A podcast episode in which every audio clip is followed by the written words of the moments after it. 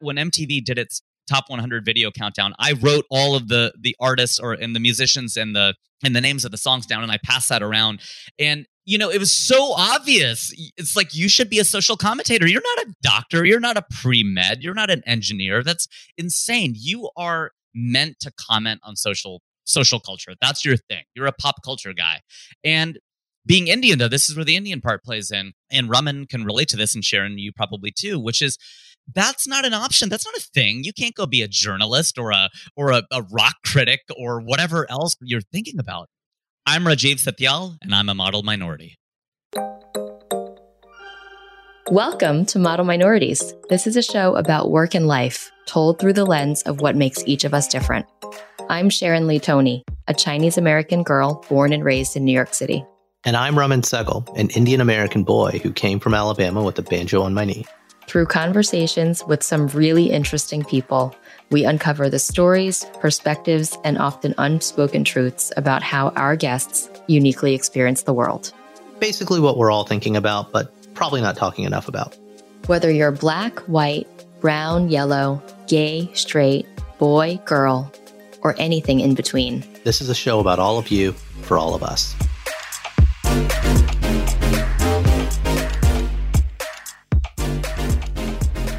On today's show, we're talking to comedian, host, and speaker Rajiv Satyal.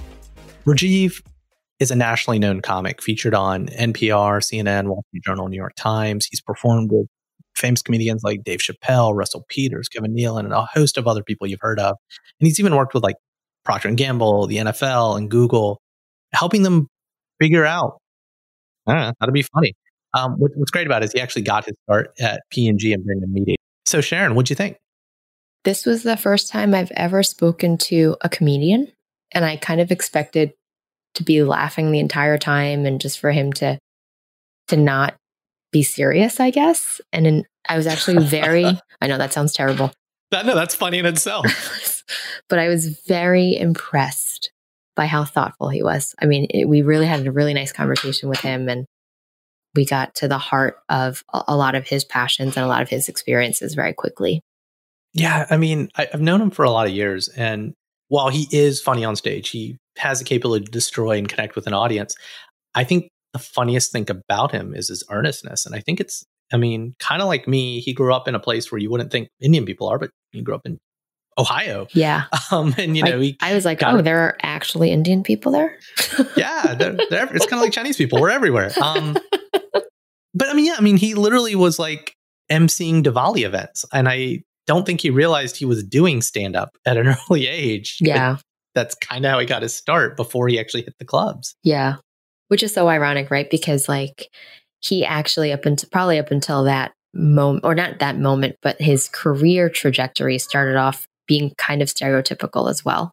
You know, big consumer packaged goods company and then all oh, of a sudden, the model minority thing. Yeah, yep. he to- mm, totally was. Total model minority. And then all of a sudden decided to pursue his passion full time. So that was kind of that was great too to hear about his love for stand up and his love for performing and how he started to get into that and, and how that became his career as it is today. I got to tell you a funny story. Um, I don't know. I don't remember if we talked about this in the episode, but like, here's how we met. Um, so we were we both got our career start at Procter and Gamble, big advertising and marketing company, and there was this cute girl that I worked with.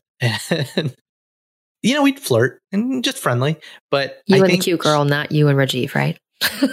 well, yeah, that's that's part two of the story. No, but like um this girl, and we just hung out, you know, whatever.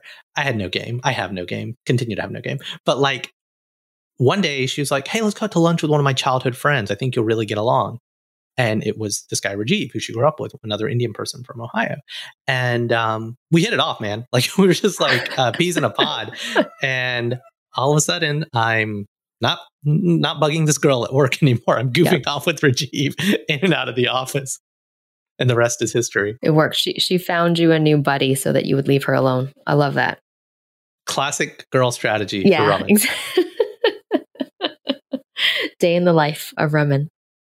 Well, one thing that Rajiv talked about, which I found to be kind of funny, I mean, lots of things that he said was funny, but kind of tongue in cheek and ironic, was he talked to us about how he was able to work with Hillary Clinton's secretary, the State Department, when Obama was president, and got to travel to India as part of a cultural exchange program. Yeah, it was him and um, these other two comedians, uh, Azhar Usman and Hari Kondabolu, and they toured a bunch of cities in India just doing their act, and the State Department was paying for it. Yeah, as like part of you know the U.S.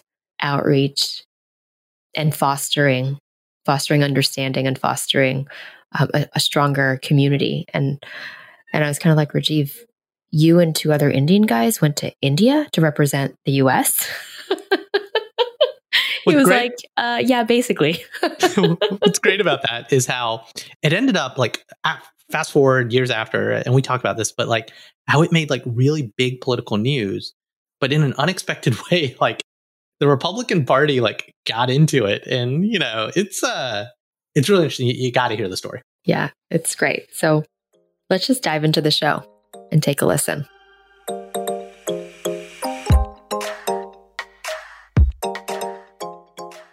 Rajiv, I hear you're famous. Are you really famous?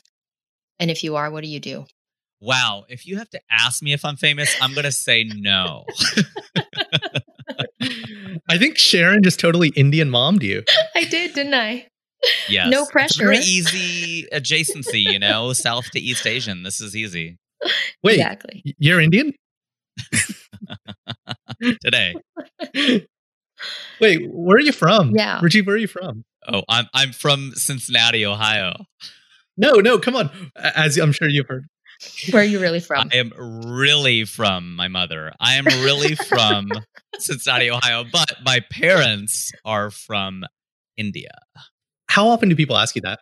People ask me that a lot. I think in Los Angeles, where I've been living for almost 15 years now, asking people where they're from is almost like when you're in Vegas and asking people where are you in from. My wife Hersha and I were in Vegas, and somebody asked us that, and she wasn't offended, but she goes, "Why did they ask us where we're in from?" I go, "Oh, that is just the conversation starter in Las Vegas because almost everybody is in from somewhere. Even the locals don't go to the Strip, so."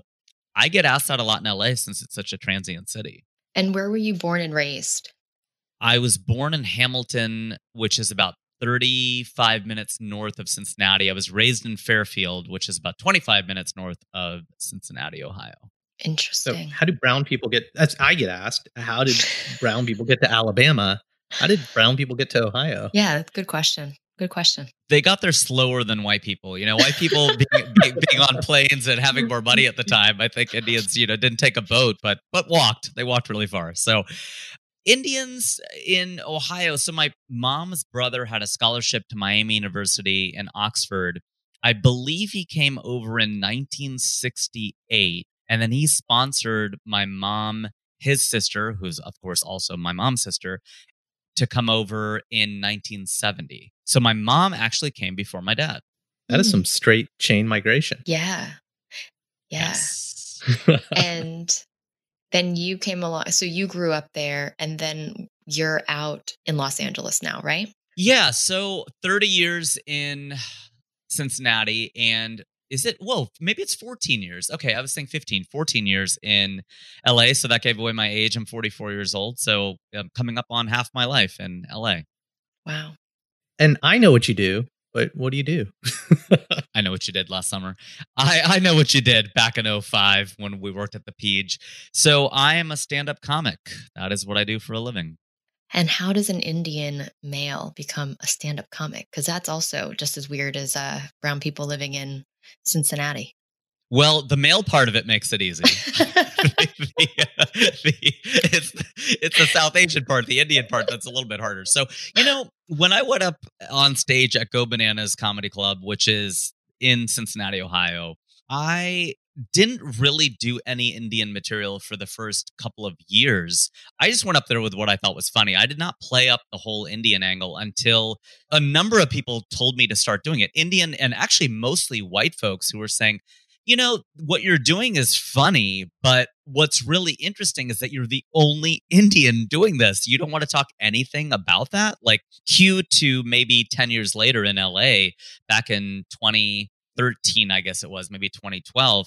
And I had about 15, mostly actors, over to my apartment in Studio City. And I was going over my one person show on dating. And it was probably maybe eight or nine Indian people and five or six white people, maybe a couple Asian, black, Latino, whatever. Just, I'm just saying that to be cool. There weren't. Yeah. It was just white and Indian and, and, other, just the other box. Other.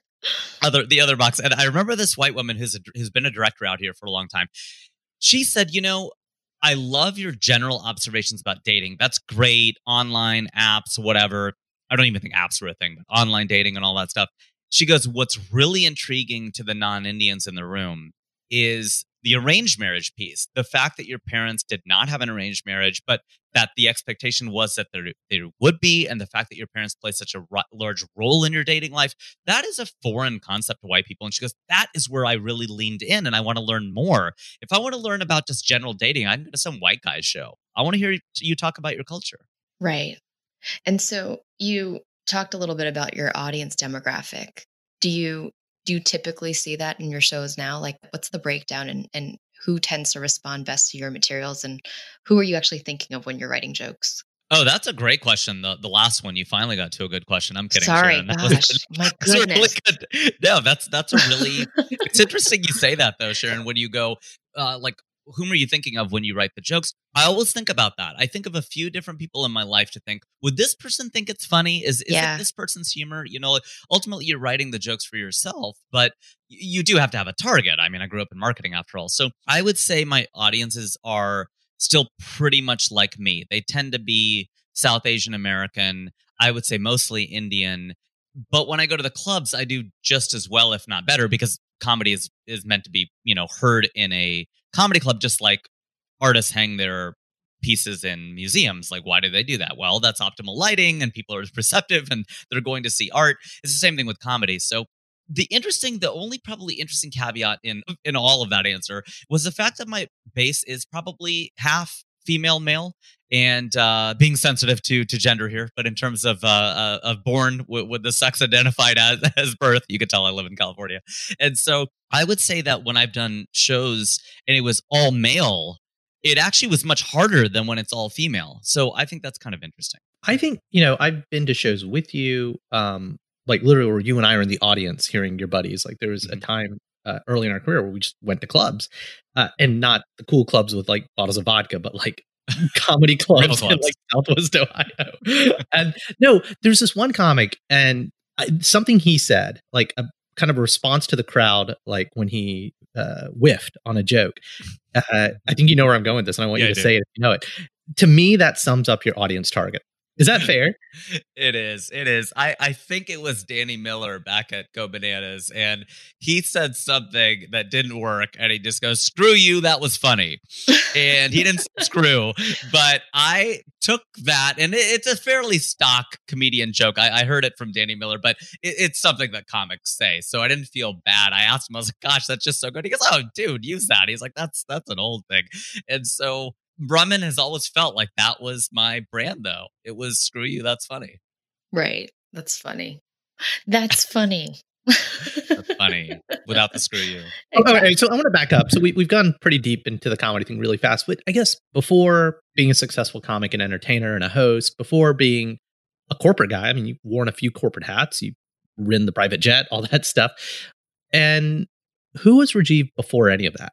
Like, who's 10 year old Rajiv? What did he want to do when he grew up?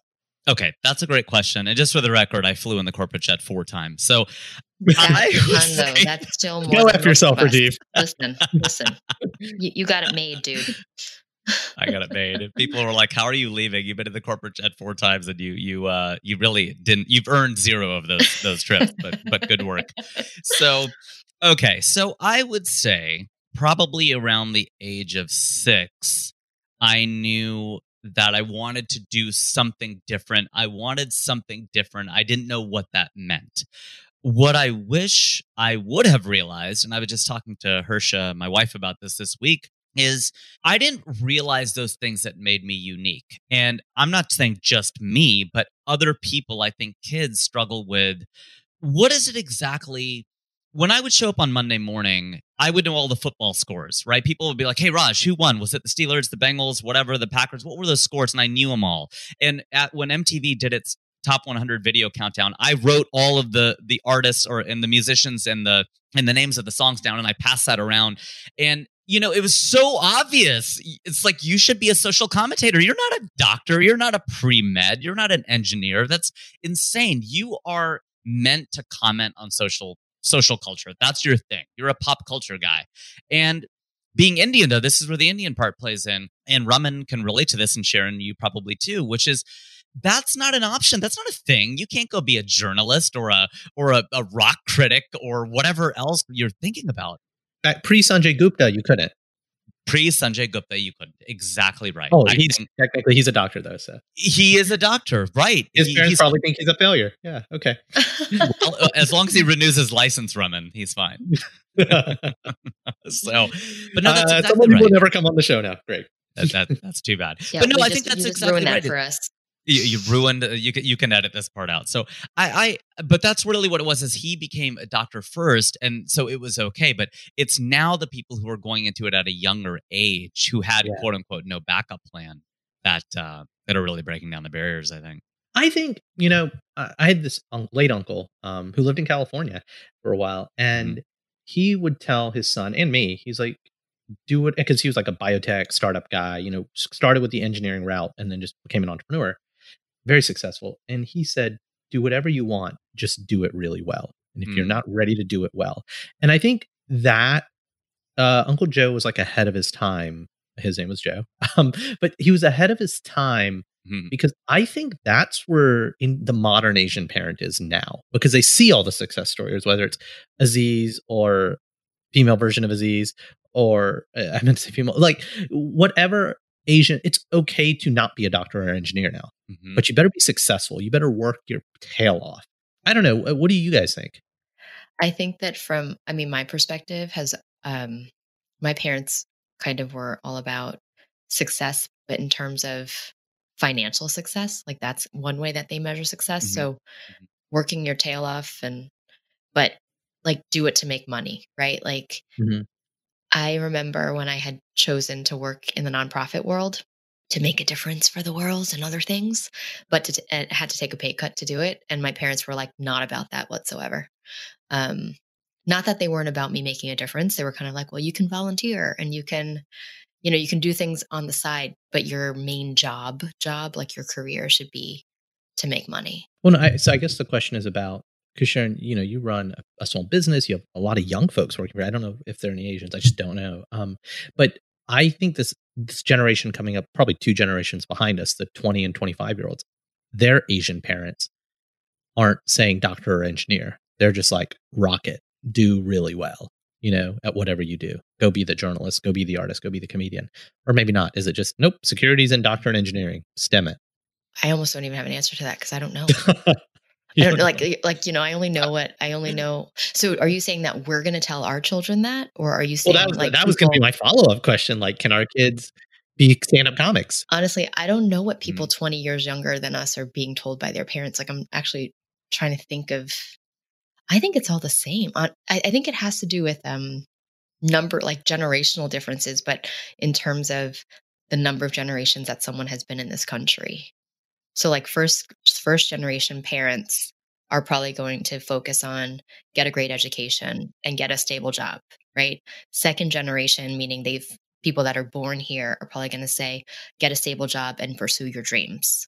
Third generation, I think that's where you get into pursue your dreams and and then it's so Rajiv, Rajiv, what did your parents want you to be? They wanted me to be a doctor. My kids are going to be doctors. I, it skips a generation. I I, I, I, I agree with Sharon. I heard something a while ago that you know clearly now I don't I don't have I have no original thoughts. So screw you. I'm funny as Danny Miller. This is from someone else. I have heard that when it comes to immigration, the first generation saves, the second generation spends, and the third generation wastes. Mm. Yes. Wow. Yes. I like that. I don't know, Sharon. We can't not, like that because no, that no, no, not because I don't like that because I agree. Like I, I agree with that. Like I think that that you hear that, you I feel hear that. that. I feel that. I feel that. Yeah, I do No, feel but that. it speaks to me because I do have this fear. Never mind the pandemic that we're living through right now, but you know, we live in this Amazon Prime culture where you want something, it shows up two days later, and our kids watch that happen, right? And like, if anything, you know, she's used to boxes arriving with stuff that mommy and daddy get, Mhm. or even for her. What's that for me? Is that package for me? Um, I think Sharon, you told me once your kids are ordering stuff, and I'm like, whoa, yeah, yeah, yeah, yeah. They put stuff But- into the cart all the time.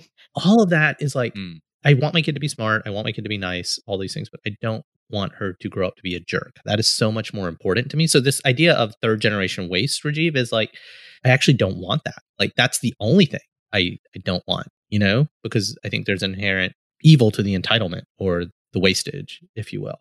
You know, Raman Segal is the one who inspired me to go to Antarctica. I had never really thought about doing it, and I did it in December, and I'm really glad I did it now. It seemed like I kind of got it in under the uh, under the belt there, if that's the phrase. But I I went down there with my college roommate Joe Cucci, and his dad was the Raman. This might have been a little bit before your time because his dad and I overlapped at P&G for maybe a few months. His dad was the VP of CBD, all of sales in North America. He had a huge position, reported right to the president of the MDO, Rob Steele, who then re- reported right to AG Lafley, the CEO. So just a massive position, headed up basically all of sales for Procter and Gamble products.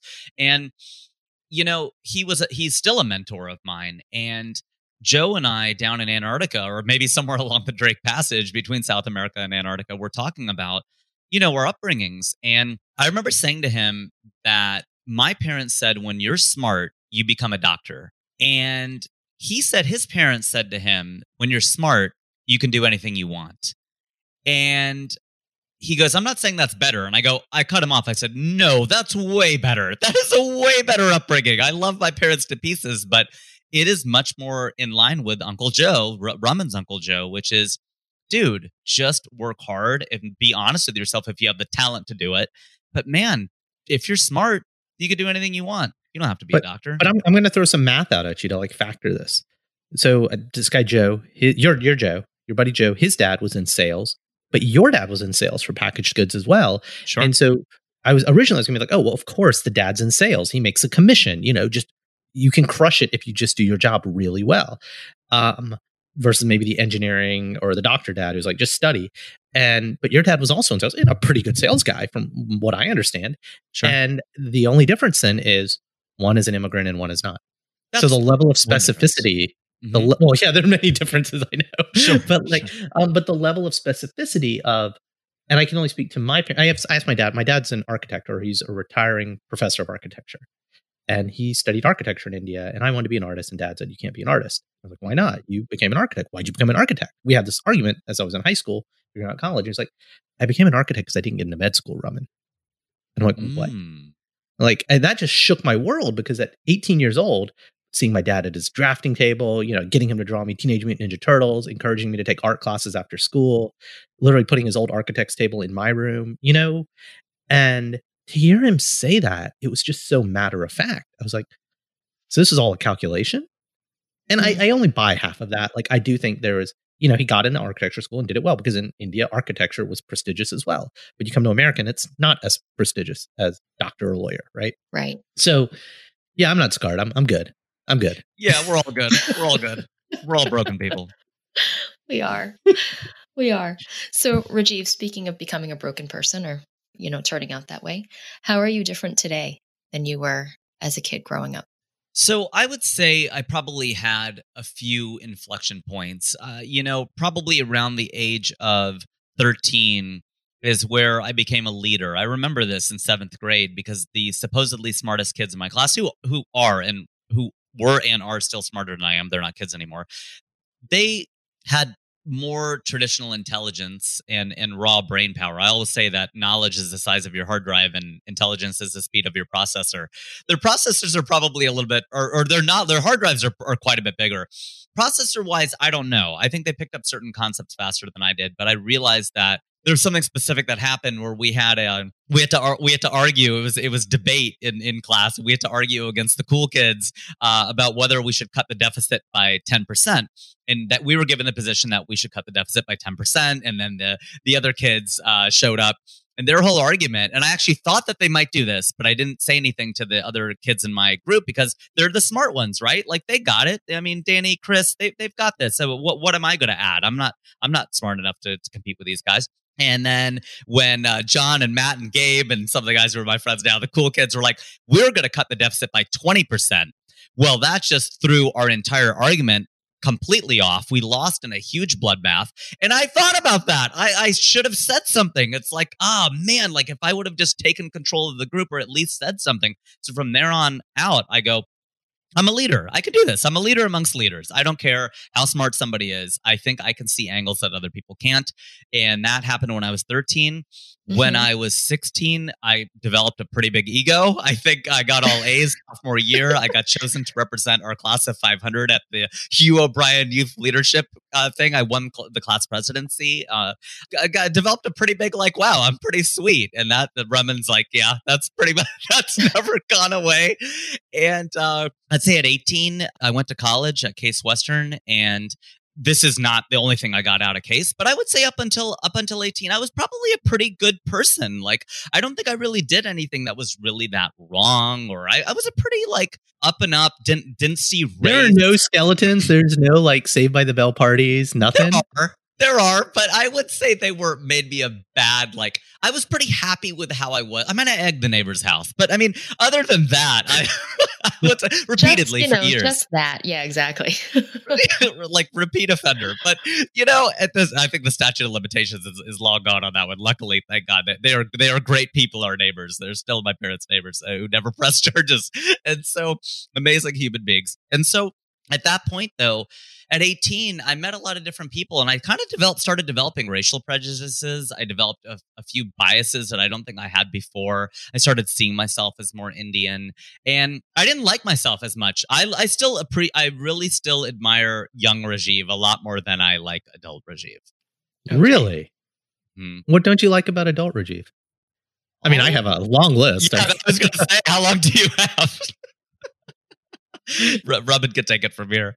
So, um, I think I'm still a pretty moral person, but I don't think I'm as good as I was as a kid. I think that I don't like seeing the world through uh, tinted glasses. I liked it when I thought it was a meritocracy and uh, you know all those kind of things, which it's not. But I don't know. I guess my eyes were opened, and that's crappy. It sucks taking so a red pill. Does that at all relate to how you became a comedian? Like because you you were a marketing guy right? And yeah and then you totally kind of diverted so how t- talk to us about that. I was not miserable in corporate America. I, I jokingly refer to, refer to, myself as a recovering corporate American, but that's a lot more cynical than uh, reminiscence. I mean, I perform at a lot of corporate gigs and all that sort yeah. of stuff. There's there's always this tension I have between, and I think a lot of people in creative fields have this tension between being an artist and an entertainer. And an artist, you do it for yourself. An entertainer, you do it for them. Mm. And there's got to be a balance. Everybody's a balance, unless you're Lou Reed. Uh, you're probably going to be pretty, there's going to be some kind of balance. You're probably not entirely pure. And what I think I felt was, wow, the people around me here in brand at P&G before that in purchasing at P&G and product supply, all the stuff, they're smart. I like them. I enjoy this job. I absolutely do not hate it.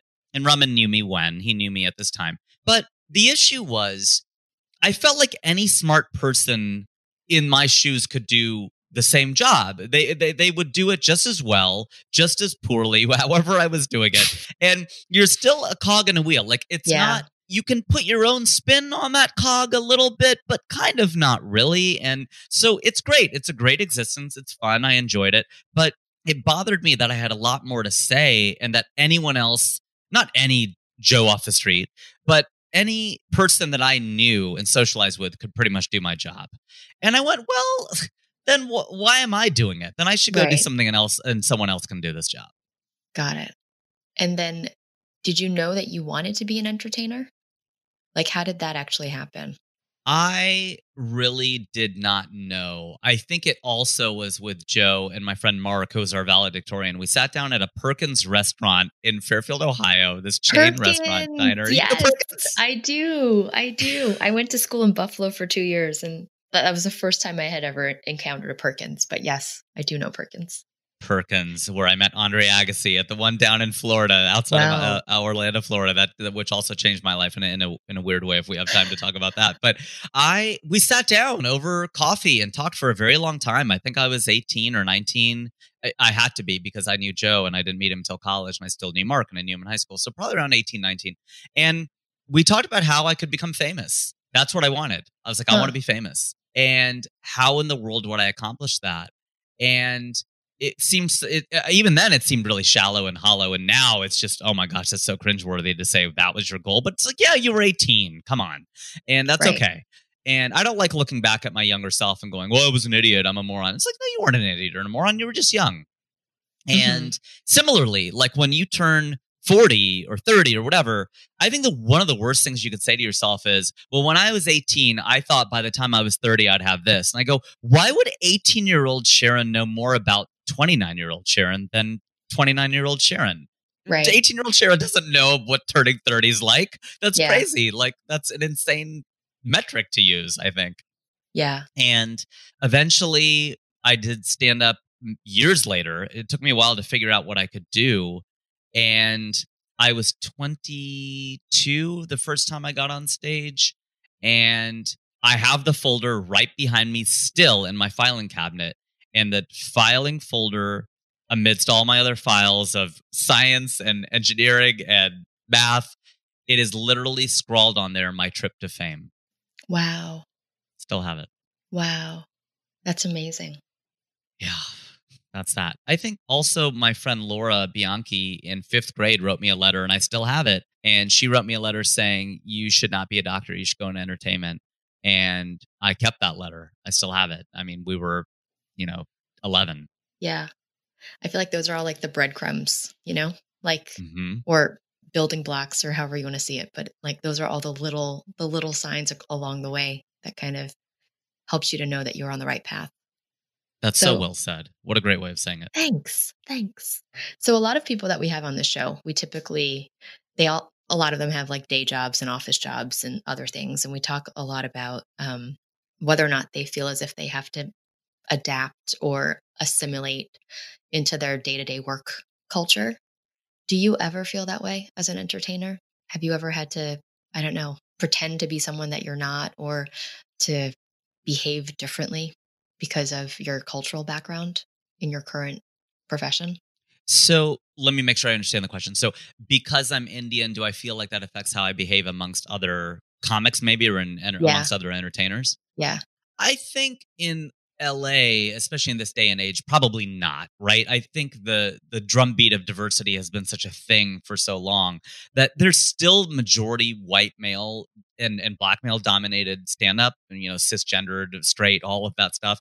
But I think that for me, I don't think I feel any more or less comfortable in a room full of Indian comedians than I do amongst all white comedians. I mean, probably the best for me is is a diverse room, but I tell this to my wife too. We live in a mostly white neighborhood. Our street is is pretty diverse, but the neighborhood writ large is is quite white and quite old. Burbank is that way. And I said to her while we were house shopping, I go, I can only live in an all white neighborhood or a mixed neighborhood. That's it. Because I grew up in an all white neighborhood. That's what I know.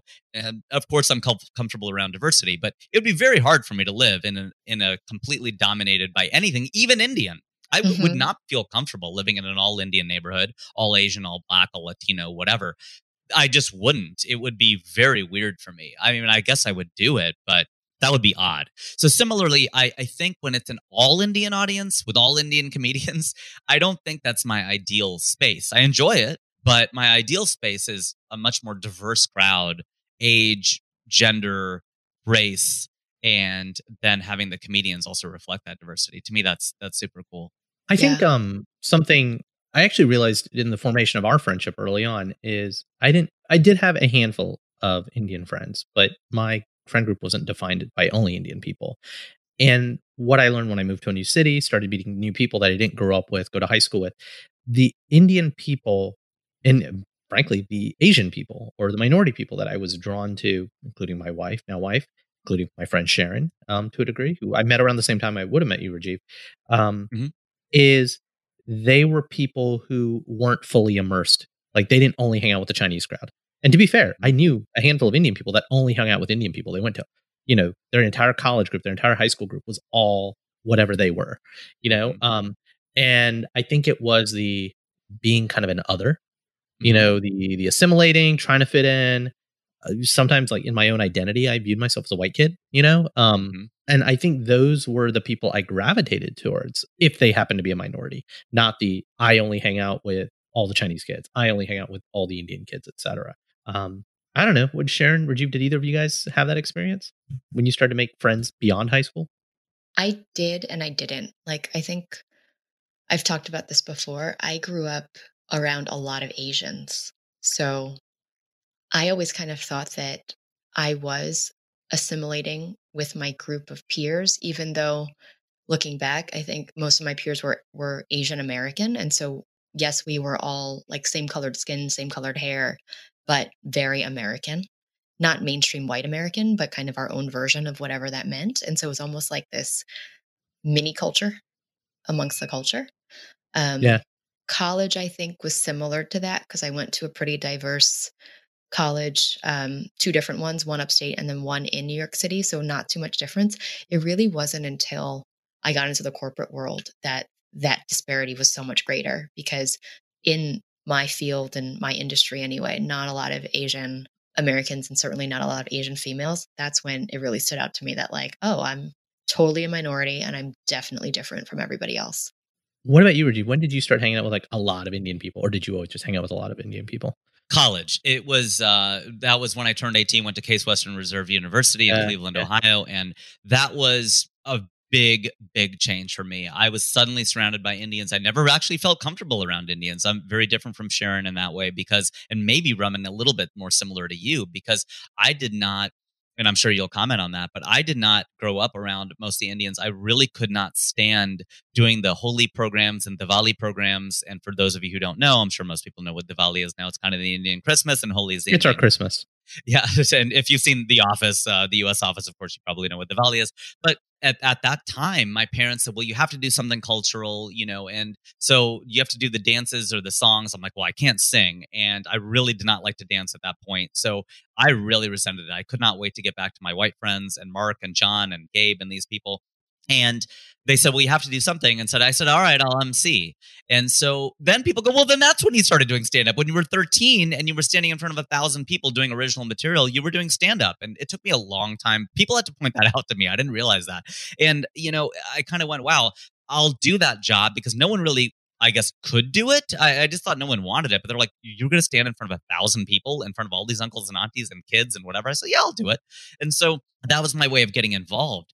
But it wasn't until I went to college and it really kind of threw me off that I was hanging around a bunch of Indians and I, I liked it. I'm still friends with a lot of those folks, but I also had a pretty diverse uh, friend set. And in Cincinnati, most of my friends are white. In New York, most of my friends are Indian. And in LA, it's it's actually a pretty diverse mix. Well, so something I've noticed, um, you know, we've maintained a friendship over the years, but professionally, we're not in the same circles, right? Sure. And you know, you now as an entertainer don't do just business in the U.S. You do a lot of international business, and you've you know you've blown up in India to a degree. But even before, like it might have been before or just before, just after you started to blow up in India as the American comic who happens to have Indian parents, right? Um, you Hillary Clinton sent you to India with some comics, and True. like, and like you were in the Benghazi hearings. Like, talk to me. Uh, that's like a fun story that's worth saying. But like, talk to me about like that journey of discovering your appeal among the motherland, which is kind of not your motherland. Yeah, that's a great question. And it was super fun. I mean, Jerry Seinfeld talked about how stand up comedy is a journey into oneself. And I would agree with that. And if I may modify Seinfeld, which may not be allowed since he's comedy royalty, but it's a public journey into oneself. And I think Raman has been one of my biggest, I, I say fans not condescendingly, but I've just, I, from a, a position of being touched myself, going, wow, it's really cool that he's, you know, stayed with me and he brought people to my show and he, he promotes my stuff. And now here I am on, on your guys' podcast. So mm-hmm. I really feel like people like Raman have seen the act develop over time and it really has been a journey into myself but one of the one of the big aspects of that one of the big threads of my personality big strands is being indian it's not the only thing that defines me but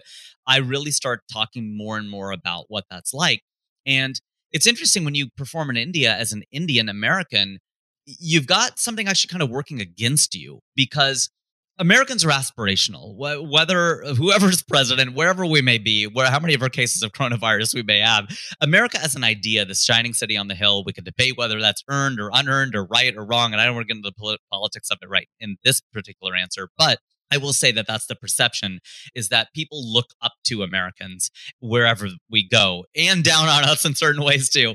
But there is that aspect when you're speaking from the stage of you really, really, really have to check your condescension. That's a big thing. That's one. And then two, it also has to do with the fact that you kind of got out of India, even though I don't look at it that way. That's the perception. And so when it's a white person on stage or a black person you know, talking about how crazy things are in India, they have alien eyes and they're so different that it's okay. Whereas an Indian in India, homegrown there, doing local material about how crazy it is in India, they get away with it because they're from there. They have license to do it. When you're an Indian American talk about going talking about going to India, it took me a while to find the my sea legs. That's not mm-hmm. an easy transition to make. And so when the State Department sent three comedians to India, which sounds like a joke. Back in 2012, we toured India, and they started and they brought us back, which we appreciate. Obama sent us, or Hillary Clinton and Obama sent us. Uh, Trump might have just left us there. Well, I mean, like, tell them why does cool. the State Department do stuff like that? What is that yeah. part of? Is that cult- cross cultural relationships? Yes, it is okay. actually very coin of the realm or part and parcel, whatever the phrase is, for the US Department of State to send entertainers over to countries while we bomb their neighbors. So if you look at jazz musicians or stand up comedians or anyone else. Terrible. That's terrible. Yeah. That's terrible. Come on. Screw you guys. That's, That's hilarious. Come on. this can't be true. it's it's terrible because it's true. And it's funny because it's terrible and true. So there you go funny because it's terrible. There you have it. So, I think we have the poll quote for the episode. No, but um, I know. Mike, go ahead, Rajiv. You finish because I just I have to say like the NPR Rand Paul quote at the end of it because it's amazing.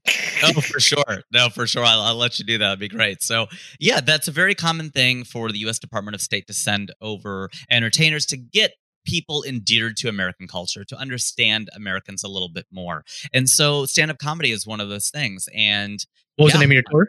It was called Make Chai Not War. Oh my God. Okay, okay, okay. But however, this is so weird. So, yeah, it is. They're sending Indian Americans over to India so that they can better have people in India to understand our culture.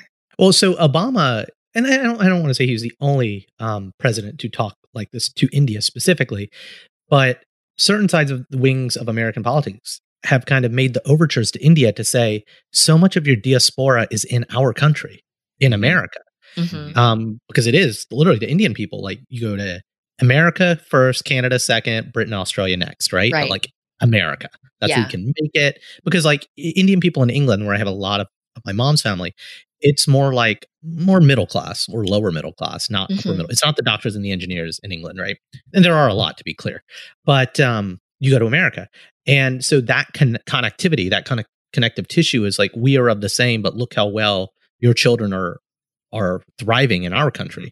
Right. Um, and that helps with trade relations, et cetera, et cetera. Is that fair, Rajiv?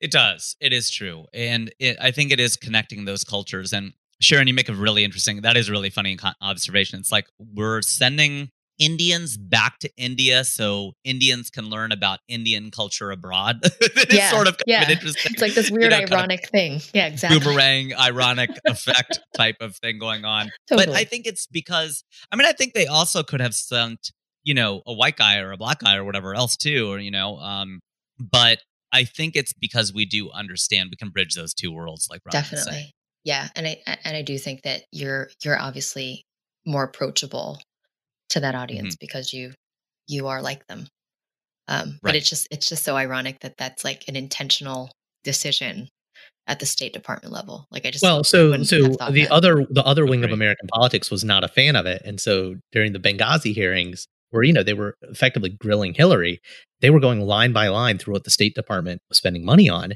and i feel it's an npr clip i think but like rand paul literally reads, he's like, and you guys spent money on something called Make Chi, Not War. so good. Yes. So good. yes, he went to China instead of India. I mean, there is tea in China as well, so that would actually work, I guess. so funny. Oh, Crazy. Rajiv. I wish we had like so much more time. Um okay, Let's so we've talked we've we've talked about all the basic things. Can we talk about romance a little bit? You mentioned your wife Sure. briefly. Let's talk about romance, ramen and romance. Yeah. Oh, How God, did you no. guys meet Mm. and where, you know, what did that all look like? What's your relationship like? Is she also I also I always ask you five questions at once. Um, is she also of Indian descent? Tell us about her. Great. So my wife, Hersha, is somebody who was born in Toronto. She grew up in Texas in a small town. And when I say a town, she is Gujarati, so she's Indian. okay. And, you know, a town is very different from a city or the burbs or a farm. And I always point this out to her. I go, there are two things that are interesting about your upbringing. One, only two. Okay. Two things. One is that you grew up in a town. Like we go to where her parents ran a motel, of course, being Gujarati. That is a very typical, stereotypical, but typical thing. And would walk to the town square and meet the judge, Judge Uneka, who married us, uh, who married us in in that same town square officially, where we got our certificate. And they would go get baked buns, and they sold out by 2 p.m. And I go, this is a town. This isn't the burbs. That's not how Fairfield is. I say I grew up in a small town. It was still 50,000 people. I had 500 people in my graduating class. That's any town USA. That's just middle America for you. It's not a farm where she grew up, and it's not the city. It's a town. That's one thing that's different, I believe. Two is she grew up on the central time zone. And people are like, what is what does that matter? It matters because shows came on at 8, 7 central, 10, 9 central. So Hersha grew up watching Dynasty in Dallas at 9 p.m. when I had to be in bed by 10. So she matured a lot faster. So everybody who grew up in the central time zone specifically, not the Eastern, not the Mountain, not the Pacific, the central time zone are more mature than the rest of us. I agree. I fully agree. Although now that I live in Eastern time zone, I think the people in Central are just bumpkins. Country bumpkins. yes. How do you think about who you are today and what you want to tell like your past self? Like if you could if you could send, you know, 10-year-old Rajiv emceeing at the Holi event, one thing, what would you tell him?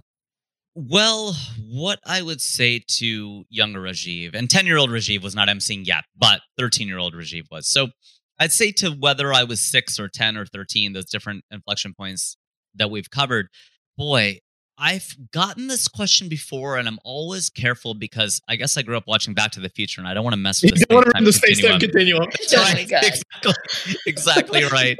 Uh, right. Uh, I, I would be. I would say be Doc Brown. Be a Brown doctor. I would. I would say. Um. I would love to have given the advice that Joe's parents gave to him, which was, when you're smart, you can do anything. Like you go into what really does make you happy, and I think that is a fairly generic thing, but it's generic for a reason. It's cliched for a reason because I, I think we would all give our younger selves just a little bit more confidence. And I heard somebody say that to me about five, six years ago. She said, Wow, you know, in high school, you always seemed like somebody who knew where you were, you knew who you were, and you knew where you were going. And I was like, Wow, that is, I'm glad it looked like that, but I, that's not true. I mean, I think I kind of knew who I was. I, I, yeah, I spent a lot of time with, you know, self analysis. And, but the only problem with that, I think, is they say the more introspection you do, the more lost you get. So at a certain point, you have to stick a pin in it somewhere. And there's a, a big difference. You could be self-aware and still be very self-absorbed, which I think I am. So I, I I think I would probably, yeah, I would just say go into what it is you want to do because even though I'm glad I have a degree in engineering and worked in marketing and interned on Capitol Hill and I have all these experiences, I think I would have been better served just turning 18 and just coming to Hollywood. Wow. They're all gonna make it. Yeah. We're all gonna make it. Yeah. Um, I all won't right, finish the Rajiv. yeah, David Cross, so good. Um, if uh, I don't know, yeah, we got a few more minutes. Are you ready for the speed round? We can do the speed round, but Sharon, I hope I a- answered your question about my wife. I don't know if I gave you enough. good save, good husband. yeah, I know. you did. That was a satisfactory answer. It was good. I'm glad it was satisfactory. That's It good was- Okay, good, good, good. Okay. So let's do the speed round. Speed round. First of all, book, movies, or TV. What, what's your like jam? If you had to go to only one. If I only could do one, it'd be movies. Okay. Um. Well, you might answer this one quickly then. So, out of all the movies uh, that you can quote and everything out there, um, what's one that has characters that you can just completely relate to? A movie that has, I think, Ordinary People, the best picture from 1980. I really feel like the dad and the son. I feel like you're a walking spreadsheet. You that's like a column in your spreadsheet. That's so funny. I know I got through that much quicker. Yeah, versus was- something surprising. I'm really fast. It takes me was- 10 seconds to say. that was really Jackass. that was that was pretty good. Let's see That how quickly you awful do this one. What's Okay. your favorite mom dish? my mom's Rajma Chawal, which is rice and red beans. Nice. Mm, Good pandemic food. Yeah, Pandemic food. yeah. What is your least favorite food? From my mom or just generally? No, in general. In general. I don't want to get you yeah, don't disowned. get you don't get don't, don't get in trouble with your mom. Well, I'll get in trouble with the largest group of people on the planet. I just now, in the last year, started liking Chinese food. I could not stand it up until maybe about a year ago, and now I like it. Good thing you put that at the end of the show. Yeah, exactly. I know. Couldn't stand it. I liked all other Asian food. Shop sushi is my favorite food. I liked Korean food, Vietnamese. I just couldn't get into Chinese. I don't know why, but now I like it. Good, good. I would have Hey to Sharon, send let me take this one and after I'll you. you get the very last one. All right, cool. Um. Okay. So Rajiv, you've interviewed a lot of people already. Mm. Uh, you have a video series. You've been podcasting longer than most people have. and You've interviewed so many really cool people on stage. But who's someone out there that you still want to interview on a podcast that you haven't gotten that you, you don't have a line in? You're not talking to their people. Who do you want to sit down with for for an hour have a deep conversation? Jack Nicholson, man, my favorite actor. I mean, how there's no way to get to him. He's like the biggest person on the planet. He's a legend. He doesn't do interviews. It would just be totally, totally crazy. It's like a friend of mine who wanted to interview Woody Allen. He, but it, the difference is he really thinks he could get there. And I go, you can't. You're not going to. I'm not going to interview Jack. You're not going to interview Woody. It's not going to happen. Good luck. I think that some of the obvious answers are probably like Barack Obama. Uh, you no know, one on this like that. podcast has never said that. No one on this podcast has ever Is there Barack Obama? Oh wow, I think he'd be so great. I, I know that Bill Simmons and Marc Maron, uh, the podcasters, were having a little friendly contest to see who would get him first, and Bill Simmons got him. I nerd out. I like people like Jonathan Haidt and Scott Galloway, to whom you turned me on, Raman. Actually, I think people uh, they they just did a podcast, and I like nerding out to stuff like that. But there are people like Chris Hedges, and but I would say you know the comedians, my Mount Rushmore, and I'm going to run into a little bit of trouble here, but that's okay my Mount Rushmore for comedy is Chris Rock, Dave Chappelle, Bill Burr, Louis C.K. Any of those. That makes sense. I can totally see that too. I almost want to Yeah. like, yeah, I, I'd almost want to be in the room with you as you interview those guys all at once. They're the Venn diagram overlap of hilarious and actually say something. There are a lot of comedians who are really funny. There are a lot of comedians who try to say something. Those are the only four, in my opinion, who actually say something you can take something home with you and make you laugh in the room. yeah, they're all really good. Okay, ready? Last question. You ready for the last question? I think I am. I thought I was ready for the first one. I blew, No. so I think I got it. Okay, let's go. I think you got this. I think you got this. Okay. What does being a model minority mean for you? I believe we are ambassadors, whether we like it or not. I think anytime you are a minority in anything, whether you're the only woman in the room, you're the only Indian in the room, you're the only comedian in the room, you are representing. And if you don't want that role, it's kind of too bad because perception is reality. And that's probably not a popular thing to say on a model minority podcast. But you know what? Hey, you get a lot of benefits from being in this country. There's some, some bad stuff too. But you know what? When people ask you where you're from, guess what? I ask anyone with a European accent where they're from too, and they're white. So I don't think it's as racial as everybody thinks it is. I think people are curious. It all depends on tone. And we're representing, yo. We're part of that first, second generation that's saving and spending, and we're not ready to waste it yet. So don't Rajiv. I'm gonna I'm gonna butcher a quote purposely for uh, for the close of this. You may say a lot of funny things, Rajiv Satyal, but you are not always a comedian. I love it. I love it. European. Speaking of the European, the Romanian, right? I don't know. They all look the same. Oh, I, oh, that's good. No. I was thinking about it the other day. Like I, I said, you know, Scottish, Irish, whatever, and then I go, oh wait, you would say Chinese, Japanese, whatever. Like how is it okay? to Scottish, Irish, whatever, and we can dive into that at another time. That's so great. Well, Rajiv, this was so much fun. I hope so. Comedians tend to get a little serious sometimes, so I hope it was light enough for you. I had a blast myself. Thanks so much for having me on. All right. Well, thanks so much, Rajiv. And that's our show. Like what you heard? Please subscribe and rate us on your favorite podcasting platform. For more about this episode, links to things mentioned, or to join the conversation, visit modmypod.com. We'd love to hear from you. And here's a preview of our next episode. Walk into my first day at school was probably the most terrifying day ever for me because I didn't know anybody. I didn't speak the language. And it, it, wasn't supposed to happen that way. I didn't even get to say goodbye to my friends because I just kind of like I went on vacation and never came back. That's it for now. I've been Raman Sehgal. And I'm still Sharon Lee Tony. Remember, we're all model minorities out there. We'll talk to you soon.